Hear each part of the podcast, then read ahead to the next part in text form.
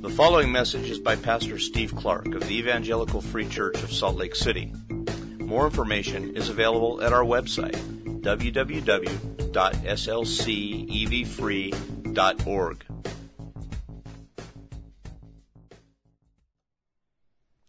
Some have compared this psalm to a solar eclipse, where the sun is shining and then it is obscured until at the lowest point it is almost completely dark. A little bit of light around the edge. I think it's called the corona. A little bit of light around the edge, but it is mostly remarkably dark and then begins to move away and the sun shines again. That's the pattern of, of Psalm 77. It's a good thing for us because it's going to show us some hope, but it's also helpful in that it's going to show us that it's okay to talk about and think about darkness. God is so aware that darkness happens in this life that He would write something like this, and it is, it is dark. At, at the bottom, it's dark. And he, and he so wants to connect with us and identify with that reality of life that he writes about this. But as we're going to see, actually, a step beyond that, when he, when he comes to connect and, and identify with us in darkness, he does more than just write words on a page. He actually steps into the darkness himself personally. Steps into it, experiences it to redeem from it. We'll get to that in a bit. First, let me read the passage. I'm going to read all of Psalm 77 and then pass back through it to make sure that we understand some of the details. This is Psalm 77. Verse 1. I cry aloud to God, aloud to God, and He will hear me. In the day of my trouble, I seek the Lord. In the night, my hand is stretched out without wearying. My soul refuses to be comforted. When I remember God, I moan. When I meditate, my spirit faints. Selah.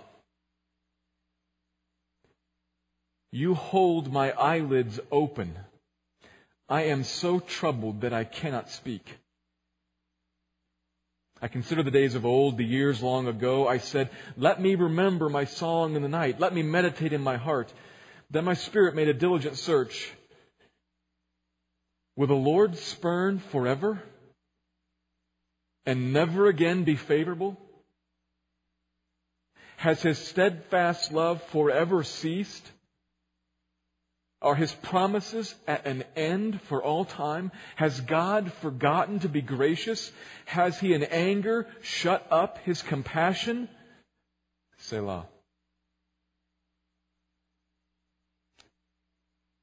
Then I said, I will appeal to this, to the years of the right hand of the Most High or as I think is more accurate, the footnote or the NAS. This is my grief that the right hand of the Most High has changed. Verse 11.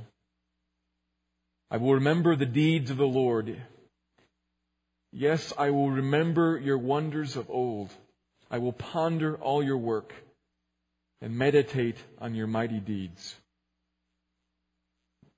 Your way, O God, is holy. What God is great like our God? You are the God who works wonders. You have made known your might among the peoples. You with your arm redeemed your people, the children of Jacob and Joseph, Selah. When the waters saw you, O God, when the waters saw you, they were afraid. Indeed, the deep trembled. The clouds poured out water. The skies gave forth thunder. Your arrows flashed on every side. The crash of your thunder was in the whirlwind. Your lightnings lighted up the world. The earth trembled and shook. Your way was through the sea, your path through the great waters, yet your footprints were unseen. You led your people like a flock by the hand of Moses and Aaron. Psalm 77. There are four sections of this psalm, like four stanzas of a hymn and they go down and then come back up, and they, they go progressively dark in the first two. Verse 1 begins with the writer obviously in need, yet optimistic. He says, I will cry aloud. I will cry aloud to God. Literally, my voice to the Lord. He's talking to God, which is a good place to go. And he's very optimistic. And he will hear me. faces some trouble, he's going to go to God and God will hear him. It's the right place to go. And so he's there before God at night, reaching out to him ceaselessly with untiring hands. He's, he's persistent in going there. A bit like you're thirsty, you go to a, a soda machine, you put in your three quarters for the 75 cent soda and nothing comes out. So you think, I must have miscounted. You put in another one, still nothing. Another one, still nothing. What's going on? Because, he says, when I remember God, help? No, I moan. When I meditate, my spirit faints. Nothing. Selah. That term Selah again. We've seen this before. Selah appears in the Psalms repeatedly as a, a little pause it's put in there intended to make us stop and kind of take something in for a moment and let us sink, let something sink into us. In the day of trouble, in the night of affliction, he goes to God, he cries out to him, he meditates, and nothing. Nothing but moaning and fainting, and my soul refuses to be comforted. Selah. Where is God? Well, verse 4, he's there. He's keeping my eyelids open, which is not helpful. What he's saying is that he's depriving me of sleep. The first hint we get of God's involvement is an apparently not helpful bit of involvement. He keeps me awake at night. I am so troubled that I cannot even speak. This is anguish. Me personally, I have not been to a point like this, but some of you have, and I've talked with people who use language like this. I can't sleep at night, and all day long, I'm catatonic. I'm cold and lifeless. I can't engage with people. And when night comes again, I can't sleep. I just can't wait for the day to come. And when the day, I can't wait for the night to come. This is bleak. This person fights to see the light, verses 5 and 6. He, he's engaging with God. He tries to remember back to God's past work, to remember back to the, to the days of old, and remember what God has done for him and for the people in general. And he tries to bring that song, that, that, that delightful past evidence of God, he tries to bring it into his current world. Gets his, his mind working on that, but what comes out is just despair he, he begins to think, ah, the good old days, and what happens is, not like now. God was active and isn't now. And the questions come up. He has spurned us now, turned away now. Is that going to be forever? Is he never again going to be favorable? Is his steadfast love gone? Is his compassion over? Is his grace ended? I've seen it in the past, but I look now, it's not here. Gone. Selah. Stop there and think. I, I know of, but I see And then verse 10. And notice something important here. Verse 10 is right in the middle of this poem. Verse 10 out of 20 verses, right after this Selah, but it's probably, even in your typeset, it's probably set off from verse 11, because there's a, there's a break right here. And when I read it, I read both, I wanted to read my translation consistently, but if you have the NAS or if you have the footnote in the ESV, you see that the literal translation is rendered, and I think that's most accurate in this, in this context. Literally, what it says is what the NAS says or what the footnote says. This is my grief. Literally, it's this is my piercing. This is my, my sorrow, my moaning. In other words, here's the problem. The right hand of the Lord, the, the mighty, strong right hand of the Almighty has changed. Not for me, but against me.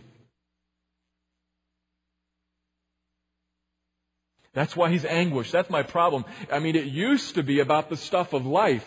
The day of trouble started out with just circumstances, but now it's become even worse because God is not for me anymore. What do I do about that? He has spurned me and he has not held me in favor and has not been gracious to me. That's my grief. And then in verse 11, inexplicably, it begins to change. Look how similar 11 and 12 are to 5 and 6. There are similar words and similar concepts in those two sections. Up in 5 and 6, he says, I consider the days of old, I remember, meditate, search diligently. And in 11 and 12, I will remember, remember the wonders of old, search meditate, ponder, uh, very similar ideas. He, he's doing similar things in these two sections. He's still wrestling in verses 11 and 12, which is a good thing because for some reason or another it changes. It's a good thing he didn't give up. It's a good thing that at the bottom, in the midst of his grief, he did not stop. The point there we'll touch on later. He remembers, he keeps looking, and he finally sees something the character of God. You are holy. Your way is holy. What God is great like our God. You are a holy God. You cannot break your promise. You cannot turn your back on those you have redeemed. And you have redeemed your people. You are a redeeming God. What, what grabs his attention, verses 14 and 15, the wonders, all the, the great works of God that are all about his redemption of his people. You can feel it beginning to, to lighten a little bit as we come to the third Selah. And then he moves in the fourth stanza, he moves into to the recounting of the, the, the acts of the Exodus, the water parting, the water in fear running away from God. You can see the thunder and the lightning on Mount Sinai. He's, he's alluding to events of the Exodus where God brought his people out. Hidden footsteps. There's a lesson there. I look back, God brought us out. We couldn't see those footsteps. He may be recalling, do you recall? How did they get to the Red Sea before God parted it? Pharaoh looked at it and said, These people are lost and confused. They're wandering around, and oh, look, they've pinned themselves backs against the Red Sea. Oops. Those were God's leadings by their leader Moses, who seemed confused, but was actually, it was actually God. All those events like that, that it was actually God by the hand shepherding his people in a hidden way. To trouble and then through trouble. But he's at work in the world mightily through human agents, shepherding his people like a flock of sheep. That's the psalm. It ends on a positive note with, with this image of God as shepherd of his flock. But it's dark in the middle. I'm going to make two observations from this psalm and tie them together at the end. And this is this is one of these one of these psalms, and there's a lot of psalms in this section where it is possible that wherever you are right now in life, this sort of strikes you as kind of irrelevant. Because everything's going great for you.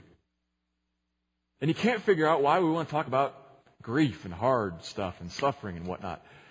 Well, let me encourage you that if that's you right now, give thanks to God for that fact because it won't stay. I don't know how to put that nicely, but the other shoe will fall. It will. But if that's you right now, give thanks to God. But let me encourage you that, that now is the time to think about this. It is very difficult to teach. Let me use a simple analogy. Baseball playoffs are on right now. It is very difficult to teach hitting to somebody at bat in the middle of a playoff series. It'd be foolish. All of us, even those of us who don't know baseball, know that that's insane. To have somebody in, in a pressure situation in a baseball game at bat with the hitting coach out there trying to tell him what to do. Nobody would do that. Similarly, when you're in the middle of this situation, that's not the time to first begin to think about it. To try to then work out what's God doing? Where is He? How am I to think about this when you're looking at the tragedy in front of you? Think about it now. Pay attention now. Work this through in your mind and heart now. So that you have something then. If that's you or if that's someone else that you can help. So this, in some ways, this is, this is very raw, but it, it might strike you as cold, and if that's, if that's the situation, then, then just take it as a, logical thing you need to work on. But this is for us, all of us, no matter where we are in life right now. I'm going to make two observations. First one begins with God.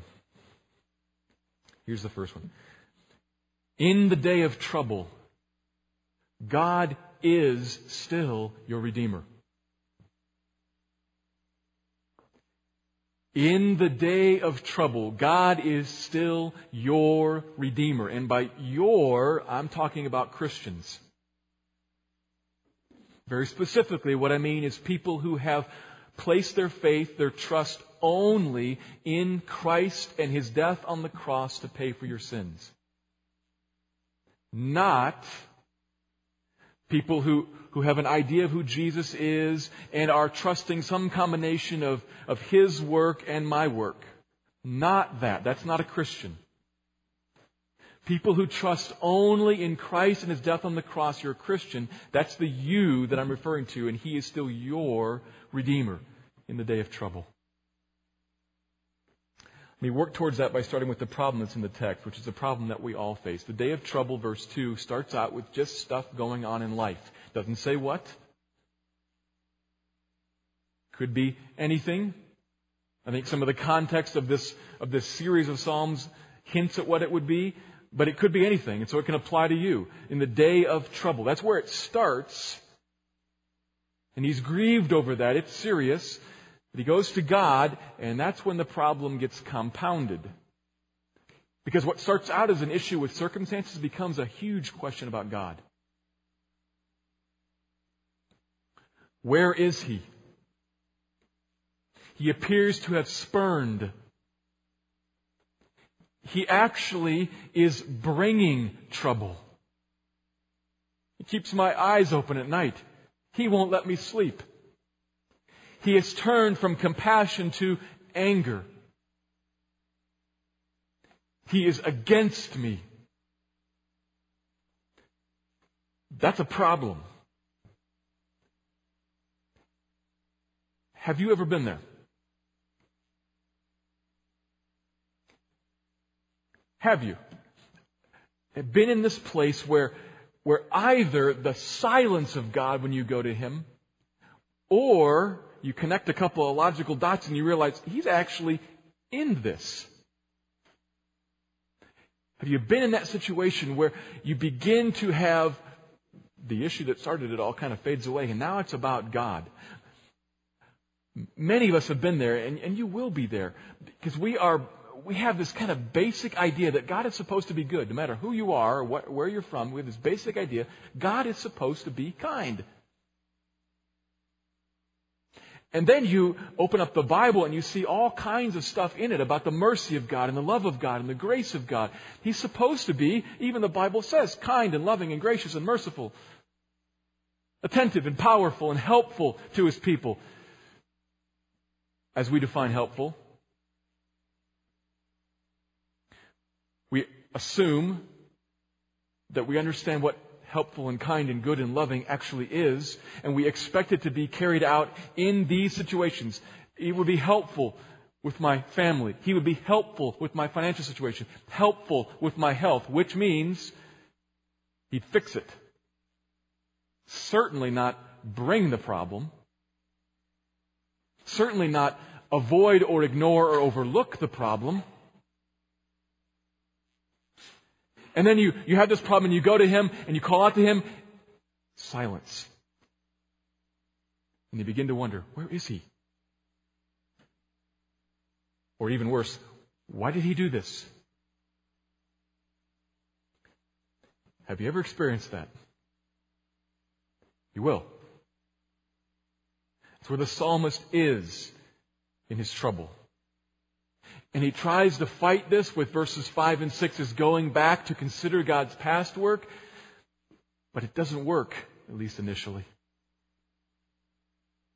Because all that he sees around him is, is God acting in a very difficult way.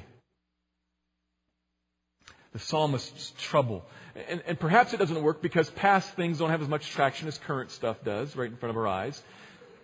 But there's something else for the psalmist. And, and, this is going to be a little bit of a detour that's going to come back to us in an important way. So follow this. The psalmist also has a theological problem.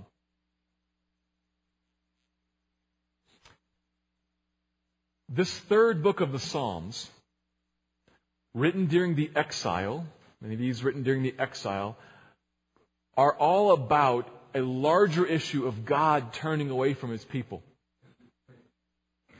Do you remember the end of the book of Deuteronomy? All the sections about the curses? If you were here when we preached through Deuteronomy, we saw again and again and again God saying that if my people turn away and reject me, I will turn against them and pour out on them not blessing but cursing. You remember that? The psalmist does. He's living it. And his fear is, his theological issue is, all that grace and compassion and love of God, has that been forever lost because we have finally broken the camel's back and his hand is against us forever? Have we come into that section of the law? Oh no. His compassion removed and his wrath replacing it. Oh no. His problem, his grief is that the right hand of the Most High is no longer for to deliver. His problem is that the right hand of the Most High theologically has now changed and is against him to curse. And all of the nation, oh no.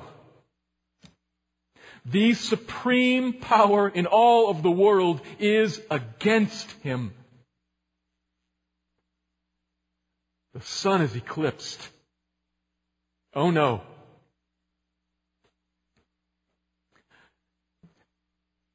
There's a theological root to his concern here and I, I don't know everybody here, and I don't know all of your hearts, but that same theological root should be a concern for some of us. Because he is against you in your breaking of the law. Is that you? May God the Spirit speak to you if it is. the right hand of the Most High, the power in all of the creation, is against some of us. I don't know who. It's not my job to, to pronounce on you. It's my job to bring it up and point the reality out.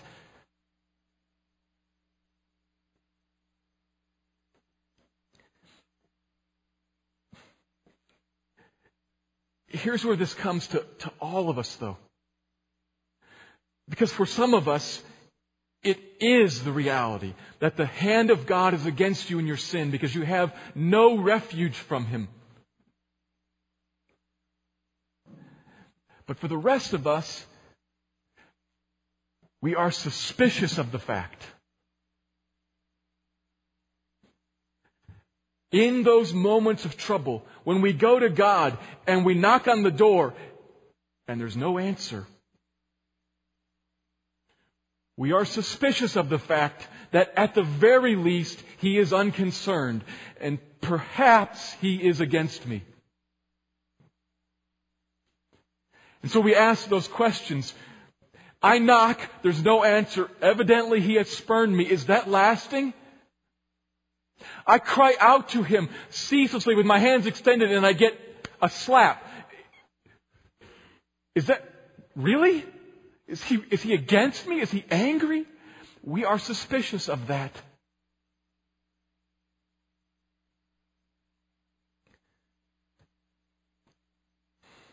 This is where our, our problem arises because we are in this psalm. And in the midst of trouble, we strongly suspect and fear and worry that God has left. Even worse is my enemy. And so we feel alone, like I've got to face this alone, or I have to face the power of the universe. Uh oh. We're in this psalm with the psalmist. We are in his theological problem with a very important twist. Keep thinking with me. We are not exactly in this psalm with the psalmist because we come to this psalm mediated to us through someone else. We come to this psalm after Christ has already come to this psalm. And so something very important is different for us. And this thing that is different, which I'm going to talk about in a second here, is what needs to be the answer to that, that fear, that concern. Is God against me? When I knocked, He didn't answer. What does that say? This is the answer to that problem. All the Psalms are pointing first to Jesus at their core. They are revealing some aspect of His ministry. So read this and think about Jesus. Who on the day of his trouble goes to God the Father and holds out his hands to him. What, what's the trouble? His family rejects him. All of his neighbors laugh at him and scorn him. People lie about him and slander him and then lie in court and murder him. The day of his trouble. And he goes to God the Father and holds out his hands to him at night ceaselessly in the garden and prays in great anguish, God, Father, help. Silence.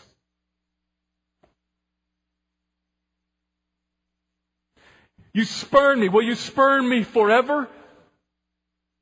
You've turned away, and in place of your compassion, there is only anger as God the Father prepares to pour out on God the Son the cup of the fury of his wrath.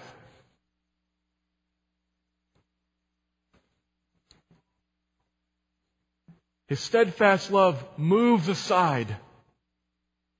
And all that God the Son finds in God the Father is anger.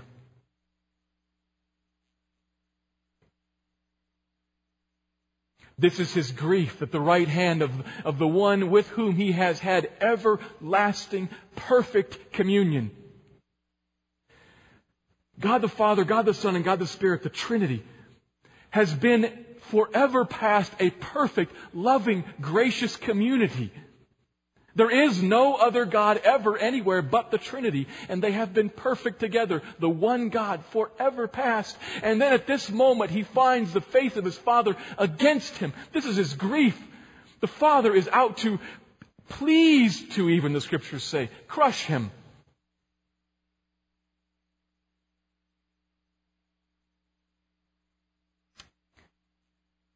Why?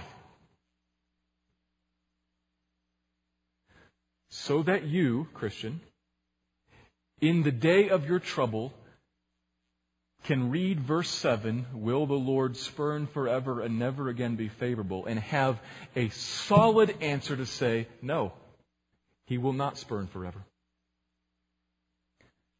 Has his steadfast love forever ceased? No, it has not. Are his promises at an end? No, they are not. Has he forgotten to be? No, he has not. Keep thinking with me. The psalmist asked this question from a theological problem in the Old Covenant. Has my sin, has our sin alienated us from God? And we in the New Covenant can say, no, it has not. Praise God.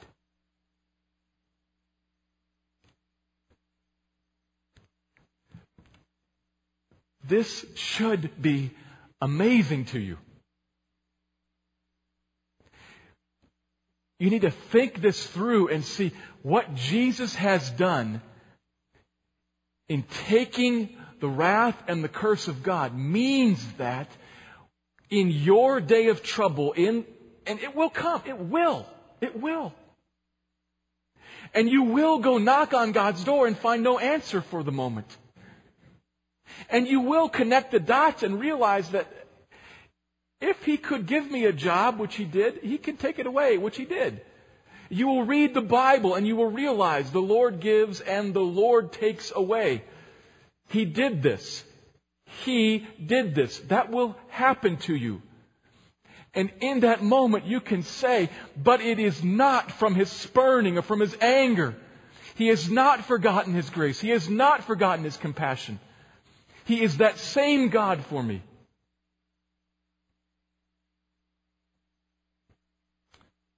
So, what of the trouble that he brings? It's his redemption. He is still your Redeemer. The one who redeems you from your sin to start with, the one who saves you. But let's, let's think a little more broadly about that. We do not hope to, I, hope, we do not hope to be content simply with being forgiven. Marvelous as that is, we aspire also to walk in holiness. To live day to day to day to day. More closely fastened to Him, more closely following Him, finding Him to be the strength of our heart and our portion forever, to quote Psalm 73. To not walk in that hurts us. Wouldn't it be good for God to rescue us from that not walking with Him? It would be good for Him to do that, and He does that using countless circumstances in life. Let me try to make that more simple. His work of sanctification in our lives, Christian, his work of sanctification in your life involves, often involves hardship. If he loves you and wants to grow you in Christ likeness, he will bring hardship to you. And the cross says that it is not out of anger that it is not from a spurning, that it is not because he has forgotten to be gracious, but on the contrary, because he is gracious. Because he is showing his steadfast love to you, to mature you like a father matures a son.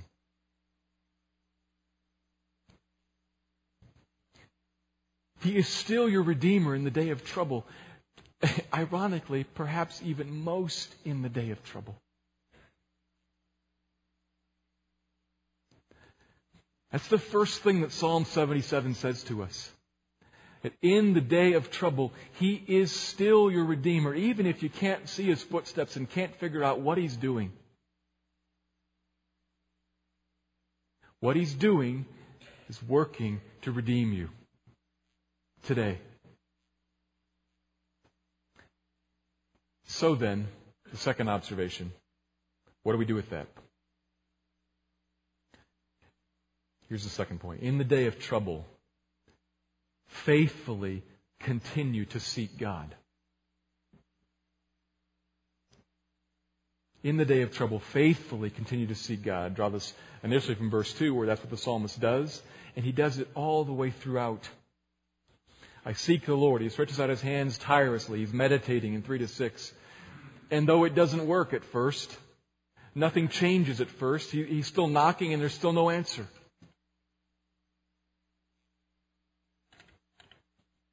But what happens in 11 and 12? the sun begins to shine again. And he's still seeking. There's a, critical connection there. He's still knocking on the door. And finally, for some reason or another, at that time, the answer. The door opens. And he begins to see God again. There's determination there. He says in 11:12, "I will do this. I will. I will." Several times he says that there. He, he is intent, even at the bottom. He is intent on continuing to seek and remember and meditate. In the day of trouble, continue to seek Him. Now, I'm going to talk for a second about what and how, but, but before I go to there, I, I need to press the continually seek Him because this is so contrary to how we usually work. It is most common for us to continually seek tangible solutions. That's what we instinctively do. We, we see a problem and immediately we begin to think, how can I solve that problem? How can I solve that problem? And, and we'll go looking for any, any, anywhere we think we can find an answer. And if maybe if God would be the answer to that, we'll go knock on His door once, maybe twice. No answer there, I'll go somewhere else. Instinctively, we function like that. Move on to more promising ground if we think there might be more promising ground somewhere else, or if there is no promising ground. We look at the problem if it's large or serious, we collapse in fear and depression. Depression is a huge issue in our country. The huge issue in the state. For whatever reason, this state is among, sometimes at the top of official prescriptions to deal with medication prescriptions to deal with depression. Now, I'm not trying to ascribe why that is, I'm just stating a fact. But it's not just Utah, it's everywhere. Depression is the affliction of the day.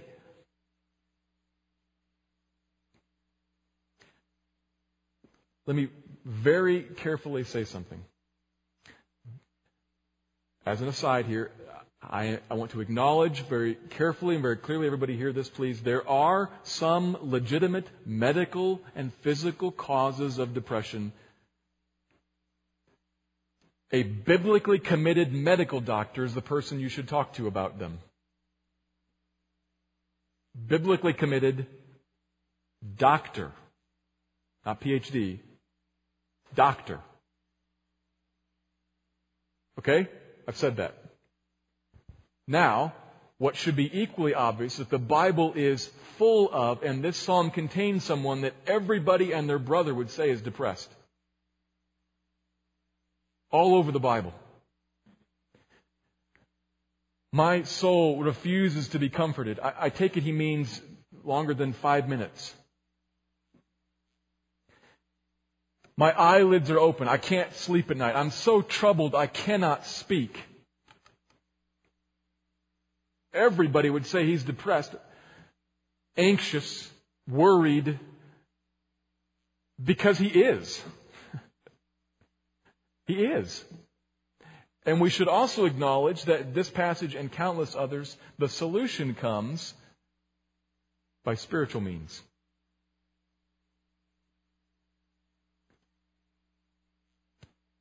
By spiritual means. I already got my disclaimer out there. Okay? By spiritual means. Because the problem that he's facing is one of the issues of my life. How do I interpret them and respond to them? Oh, and more than that, where's God in my life and how do I interpret and respond to that? That's the issue that he's facing. That's the issue that countless people are facing, maybe even us.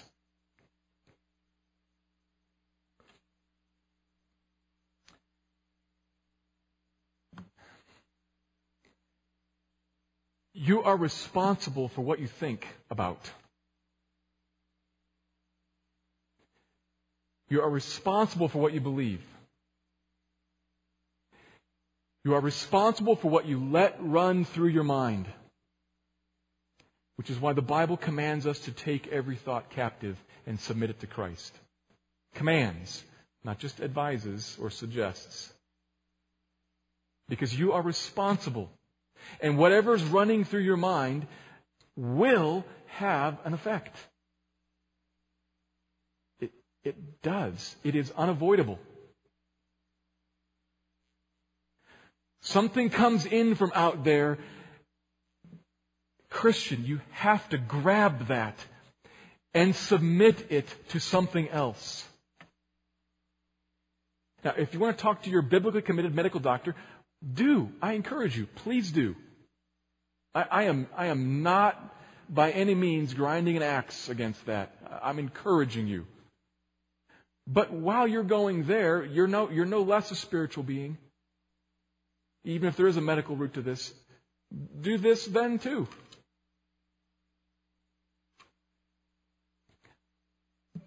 We cannot permit ourselves to face a day of trouble and after we've tried to exhaust the solutions out there, sit back and cease faithfully seeking God. You knocked once, twice, you didn't answer? Yeah. Okay, yes. Knock a third time and a fourth. Be a persistent widow and keep going.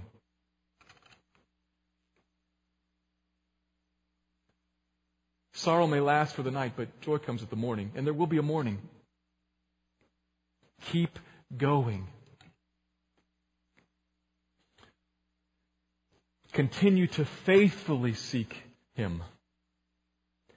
So how? Well, what, to what does the text point us? Well, 11 and 12. I will remember the deeds of the Lord. Remember the wonders of old. Ponder all your works. Meditate on your mighty deeds. The same stuff that didn't work up in 5 and 6. Go to it. Now, we saw last week that he gave a nod to looking back and instead looked forward to the appointed time of the coming judgment and the hope of deliverance. We can do that too. Here, the emphasis falls on looking back at what God has done to redeem. The mighty works, the wonders and the deeds of, of God that's come from His hand to redeem His people. We have far better stuff to look at than the psalmist had. We have the cross. My, the Bible is consistent on this. Brothers and sisters, the Bible is consistent on this. I could say this every week. I do say this every week. But is it not right there? I will remember the stuff you've done. Four times. And that's when the sun begins to shine. That's when it begins to lift as he sends his mind, I will, I will, I will. He faithfully is determined, I will take the thoughts that are out here that are bleak and hopeless, I will take them captive and I will, even at the bottom, even in the midst of my grief, I will set my mind on what you have done to redeem your people. And inexplicably, this time, it begins to lift. Our job is not to make it lift. Our job is in the I will. I will do what? I will set my mind and my heart on what God has done to redeem me. I will set my mind on God's work on the cross to redeem me.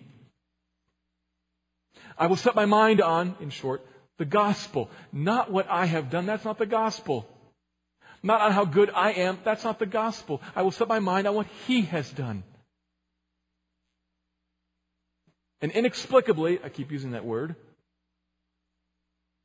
it lifts at some point.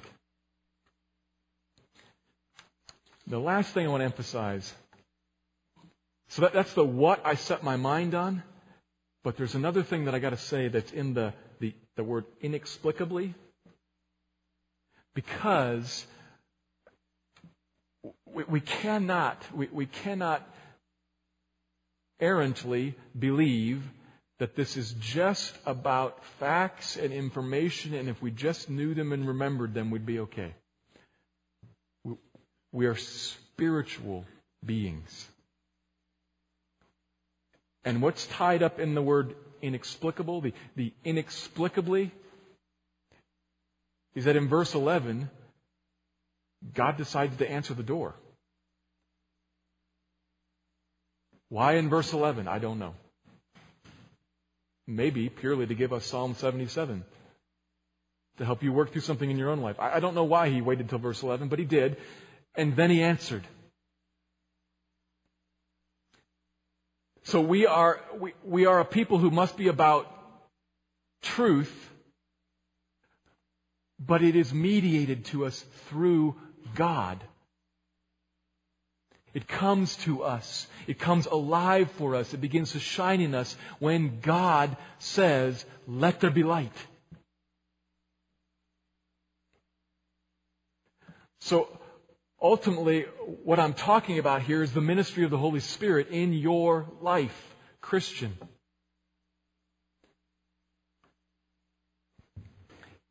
It is His job, God the Holy Spirit, it is His job to, to work in our hearts, to open us, to see truth and to believe it and to hope in it and to rejoice in it. It is His job and we, we have to just cry out to Him, Spirit, help.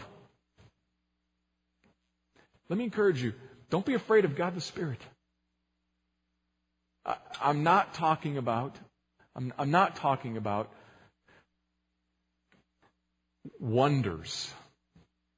Put under a big word there. I, I'm not talking about miraculous, big gifts and stuff like that. I'm not, I'm not talking about that. We will talk about that when we come to 1 Corinthians. I'm not talking about that this morning.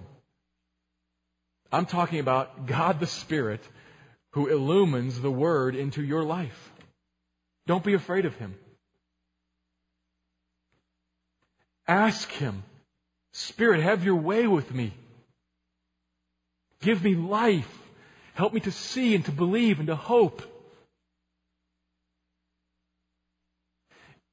We are in, Christian, you are in a, a relationship with a person God. Not a human being, but He's a personal God, not a force. You are in a relationship. And God the Spirit dwells inside of you. Yield to Him. There, there isn't a formula. I'm just saying, give up. Spirit of God, have your way in me. Help me to understand the scripture. Help me to understand the work that you've done to redeem me. Help me to remember you in the midst of my day of trouble.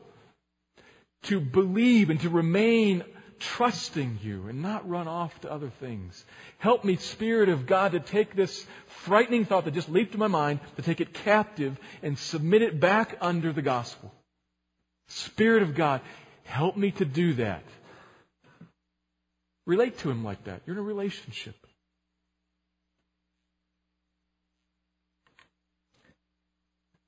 In the day of trouble, Christian, in the day of trouble, continue to faithfully seek him. If you tie these things together, what do you have? An exhortation to seek God faithfully, persistently, because He alone is your Redeemer. Let me pray.